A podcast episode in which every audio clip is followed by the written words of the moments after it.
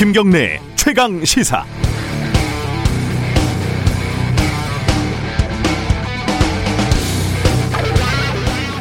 추미애 윤석열 갈등을 두고 어, 진흙탕 싸움이라고 규정을 하는 것은 아주 쉬운 일입니다. 실제로 보기에 딱 이전 투구니까요. 장관이든 총장이든 본질적으로 공무원에 불과한데 이 공무원들이 위아래도 없고 임명권자도 없고 국민도 없고 서로 멱살만 잡지 않았을 뿐이지 드자비를 하고 있는 상황입니다. 그래도 사안의 본질을 다시 떠올리려면 오래된 기억들을 좀 더듬어 봐야 합니다. 오래된 미래, 검찰 개혁. 복잡한 얘기지만 제가 생각하는 검찰 개혁의 핵심은 쉽게 말해서 과도한 권력을 어떻게 나누고 제어할 수 있느냐입니다. 기소권, 수사권, 재량권, 독점권, 영장 청구권. 마치 무협 영화에서 호권과 사권, 당랑권에 치권, 영춘권, 태극권까지 통달한 무림에 범접할 수 없는 제1고수에 해당하지요. 검찰이요. 이 무림 제1고수의 모든 권법을 합치면 아마 검찰권이라고 이름을 붙일 수 있을 겁니다. 검찰 개혁은 역대 정권에서 단 한 번도 성공한 적이 없었고 사실 진지하게 추진된 적도 거의 없었습니다. 그럼 지금 추미애 장관이 진행하는 일련의 작업을 모두 검찰 개혁의 과정으로 볼 수 있느냐? 예컨대 아들 병역 문제와 같은 논란을 검찰 개혁에 대한 조직적인 저항으로 볼 수 있느냐? 일부는 그러하고 또 일부는 무리죠. 그렇다면 지금 검사들의 행동은 법치주의 파괴에 대한 저항인가 아니면 반개혁을 위한 반동인가? 일부는 논리적으로 타당한 행동일 수 있지만 본질적으로는 기득권을 지키기 위한 몸부림입니다. 그래서 당연히 멋있어 보여야 하는 검사들의 이른바 자리를 건 저항이 영 마뜩치 않습니다. 가까이서 보느냐 멀리서 보느냐 나무를 보느냐 숲을 보느냐 1년을 보느냐 10년을 보느냐에 따라서 이번 사태에 대한 관점이 다를 수밖에 없습니다. 다만 한 가지 불길한 건 추 장관이 윤, 윤 총장을 쳐내든 검사들이 이른바 검난에서 승리를 하든 만족할 만한 검찰 개혁을 이루기가 참 어려운 상황이라는 점입니다. 12월 1일 화요일 김경래 최강 시사 시작합니다.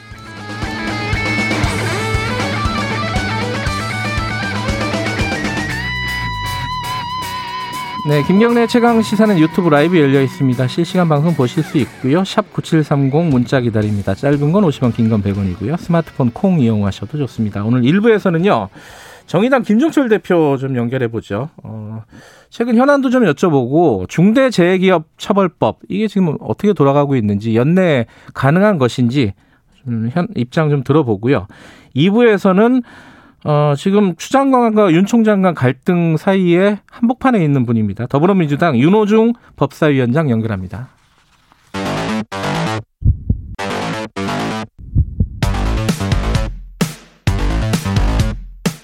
오늘 아침 가장 뜨거운 뉴스 뉴스 unboxing 네 뉴스 unboxing 민노기 기자 나와 있습니다. 안녕하세요. 안녕하십니까. 한겨레 신문 하어영 기자 나와 계십니다. 안녕하세요. 네 안녕하세요. 어제 전도환 씨가 유죄를 받았는데 어, 이 부분 좀 짚어보죠. 일단은 어, 또 어록이 하나 나왔습니다. 그죠? 이번에는 뭐라고 했더라? 그 뭐 이노마 그랬는데 그죠? 시끄럽다 이노마. 뭐말 조심해 이노마 뭐 그렇습니다. 여러 가지 그잘안 들리니까 또 여러 가지로 보도를 하더라고요. 네. 어, 저번에 뭐 왜 이래 여기에 이어서 네. 이렇게 약간 이런 어, 뭐라 할까요 감탄사라고 해야 되나요? 이런 말이 어록으로 남게 됐어요. 괴성을 보니까요. 예. 반전부터 끌어올린 느낌이 있어서 건강은 좋지 않은가 싶습니다. 근데 재판장에서 좋은 걸 보면 또 건강에 안 좋은 것 같기도 하고. 선고할 때 조는 거 나는 못 봤어요. 선고할 때, 선고할 때는. 그죠? 오히려 그 긴장감을 이길 만한 그 여유가 있어서 그런 거 아닌가라는 그렇죠. 분석도 있습니다. 음. 별로 어, 재판에 자기는 내용에 관심 없다. 이런 그렇죠. 뜻으로 보이기도 하고요. 개의치 않는다. 이런 네. 태도인 것 같아요. 제가 좀 약간 놀랬던 거는 전두환 씨가 이 집에서 이렇게 나오면서 손을 흔들더라고요. 네. 그래서 아 이게 무슨 상황인가. 처음엔 지지자들인 줄 알고. 아 그랬나 보긴 네. 한데 그 여유가 어떻게 나오는가 참 네. 의아스럽더라고요. 어쨌든 재판은 어 유죄가 나왔죠. 네, 1심 선고 공판에서 징역 8개월에 집행유예 2년을 선고를 했습니다. 네. 아, 재판부는 국회 광주 청문회하고 검찰 조사에서 그 계엄군의 헬기 사격을 목격했다고 고 조비오 신부가 이제 수차례 밝히지 않았습니까? 네. 이 증언에 대해서 충분히 믿을 수 있다 이렇게 판단을 했고요. 어, 그리고 도청 진압 작전이 벌어진 5월 27일에도 역시 재판부가 헬기 사격이 있었던 것으로 판단을 했습니다. 네. 도청 앞 전일 빌딩 10층하고요. 그 10층 기둥하고 바닥에 총탄 흔적 등을 국가수가 분석을 했는데 예, 그 분석 결과를 보면 역시 네. 헬기 사격이 인정됐다고 재판부가 판단을 했습니다. 그러니까 피고인이 전두환 씨가 회고록을 집필하는 과정에서도 헬기 사격이 있을 수 있었다는 사실을 인식을 하면서도 출간을 감행을 했기 때문에 네. 피고인에게 허위 인식이 있었다고 충분히 인정할 수 있다. 어제 재판부가 최종적으로 판단을 했습니다. 어, 그 5월 단체 쪽에서는 어, 법정 구속해야 되는 거 아니냐 뭐 이런 뭐 아쉬움은 있지만은 그래도 이게 의미가 있는 판결이에요, 그죠? 예, 재판부는 이 판결에 대한 부담이 있었던 것은 사실인 것 같습니다. 네. 그래서 여기서 분명하게 확인하는 것은 그 5.18 사건 자체에 대한 판단이 아니라 네. 이 판단은 그 명예훼손에 음. 대한 판단이다라는 걸 좀 분명히 했습니다. 네. 다만 이제 헬기 사격이 법정에서 인정된 건 처음이고요, 그죠? 네, 처음입니다. 그러니까 그 5.18 헬기 사격을 인정하는 정부 공식 보고서가 나온 적은 있거든요. 네. 그 특히 그 전일 빌딩 헬기 사격 탄흔에 대한 국립수사과학연구원의 감정 결과 보고서가 이미 나온 바 있고요. 예. 국방부에서 그 5.18 특별조사위원회 조사 결과 보고서에도 있었습니다. 그런데 네. 법원에서는 말씀하신 대로 처음입니다. 예. 어... 40년이 걸렸네요. 그죠? 네. 네. 참 어렵습니다. 이게 뭔가 진실을 하나씩 하나씩 밝혀 나가는 과정이. 어제 있었던 일 중에, 어, 사실 이번 주가 뭐, 운명의 한 주? 이렇게 얘기를 했는데, 어제 이제 이벤트가 하나 마무리 될 뻔 했는데, 판결은 안 나왔어요. 그죠? 집행정지 와 관련된 아, 직무정지죠. 직무정지와 관련해서 법원의 판단이 어, 심리만 있었던 거죠. 그죠? 예, 만약에 어제 예. 판단이 있어서 예. 그 어, 검찰 쪽에서 요청한 직무복귀를 원하는 판, 정이 내려졌으면 그런 네. 결정이 내려졌으면 윤석열 검찰총장한테 완전히 유리한 국면으로 돌아간다라는 분석이 있었고요. 네. 그 반대로 그 가처분 신청이 기각이나 그 판단이 에, 각하 됐으면 네. 어, 반대로 네. 어, 예. 징계위에 힘이 실리는 거 아니냐라는 음. 어, 그런 결, 음, 전망이 있었는데요. 어제 기자들이 모두 기다리고 있었습니다. 그런데 6시 5분쯤에 어, 오늘 결정이 없을 것이다라고 이야기를 하면서 어, 그래도 법원이 기자들을 배려를 했네요. 기다리지 말라는 거잖아요. 집에 예, 가라고. 예. 예. 네네네. 그래서 다만 아, 이것에 대해서 그러니까 오, 어제 결정이 없었던 것에 대해서는 어떤 의도가 있을 것이다라고 보는 건 적절하지 음. 않다라고 이야기하면서요. 네. 오히려 이 판결에 대해서 이 판정에 대해서 부담을 느끼고 있는 것으로 좀 보이는 태도도 보였습니다. 음. 아, 부담스럽겠죠. 그렇죠. 예. 이번 어, 사, 사태에서 이 법원에서 처음으로 판단을 내리는 건데 어찌 됐든 간에 판결까지는 아니지만요. 그죠? 네. 그, 그, 피, 뭐야, 저기, 윤석열 총장 측과 추미애 장관 측, 그러니까 법무부 측과 대검 측에서 각각 그, 뭐야, 소명을 했겠죠. 어떤 내용들을 소명을 했습니까? 그러니까 윤 총장 쪽에서는 예. 추미애 장관 조치 때문에 검찰의 정치적 중립성, 독립성이 훼손이 됐다. 네. 이건 회복하기 어려운 손해다라고 음. 주장을 했고요. 특히 이제 검찰총장을 마음대로 해임할 수 있다면 뭐 검찰의 독립성과 중립성이 무너진다 이렇게 주장을 했습니다. 그리고 네. 쟁점이 됐던 그 판사 개인정보 수집 문건에 대해서는요. 네. 검사들이 법원의 재판을 받아야 하는 그런 입장인데 그런 입장에서 판사들의 재판 진행과 관련된 스타일을 파악하는 것은 소송 수행 업무의 일환이다 이렇게 주장을 했습니다. 음. 여기에 대해서 추미애 장관 쪽에서는 집행정지 사건에서 손해라고 하는 게 추상적인 손해가 아니라 개인의 구체적인 손해다. 근데 윤 총장이 회복하기 어려운 손해는 없다. 월급도 나온다 또 이렇게 얘기를 하더라고요. 월급도 나온다. 네. 네. 그러니까 구체적이지 않다 이렇게 반박을 했고요. 네. 그리고 검사 직무에 법관의 정보를 수집할 수 있는 권한은 없다면서 네. 판사 개인정보 수집 문건을 작성한 것은 부적절하다 이렇게 반박을 음. 했습니다. 아, 근데 지금 이제 사실은 징계위원회가 내일 열리잖아요. 네. 그래서 이제 이틀 안에 어, 이렇게 결정을 내리는 게 무슨 의미가 있느냐 이런 취지의 또 이제 그 법무부에서는 그렇죠. 그렇게 얘기를 하고 있는 거잖아요. 논리적으로 따지면 그것도 맞는 건데, 근데 또 당연히 이 법적인 절차는 또 독립된 절차이기 때문에. 네, 그리고 특히나 이 가처분이라는 게 빠르게 결정을 내려달라고 해서 그렇죠. 요청을 하는 것이거든요. 예, 예. 그래서도 그 판단에 주목하고 있습니다. 오늘이나 내일 사이에도 나올 수 있겠다라는 그런 음. 전망도 있습니다. 뭐 오늘 나오는 게 정상적이긴 하겠죠. 근데 그렇죠. 이제 법원에서 아니 뭐 내일 징계할 건데 징계위원회 열릴 건데 우리가 굳이 내릴 필요 없냐 있냐 이래가지고 좀 시간을 끌 수는 있겠지만은 그런 그런 법원이 굳이 그럴 필요는 없겠죠, 그죠? 음. 어쨌든 오늘 나올 가능성은 꽤 있는 것 같고. 근데 오늘 그거와 별개로 또 다른 이벤트가 있죠.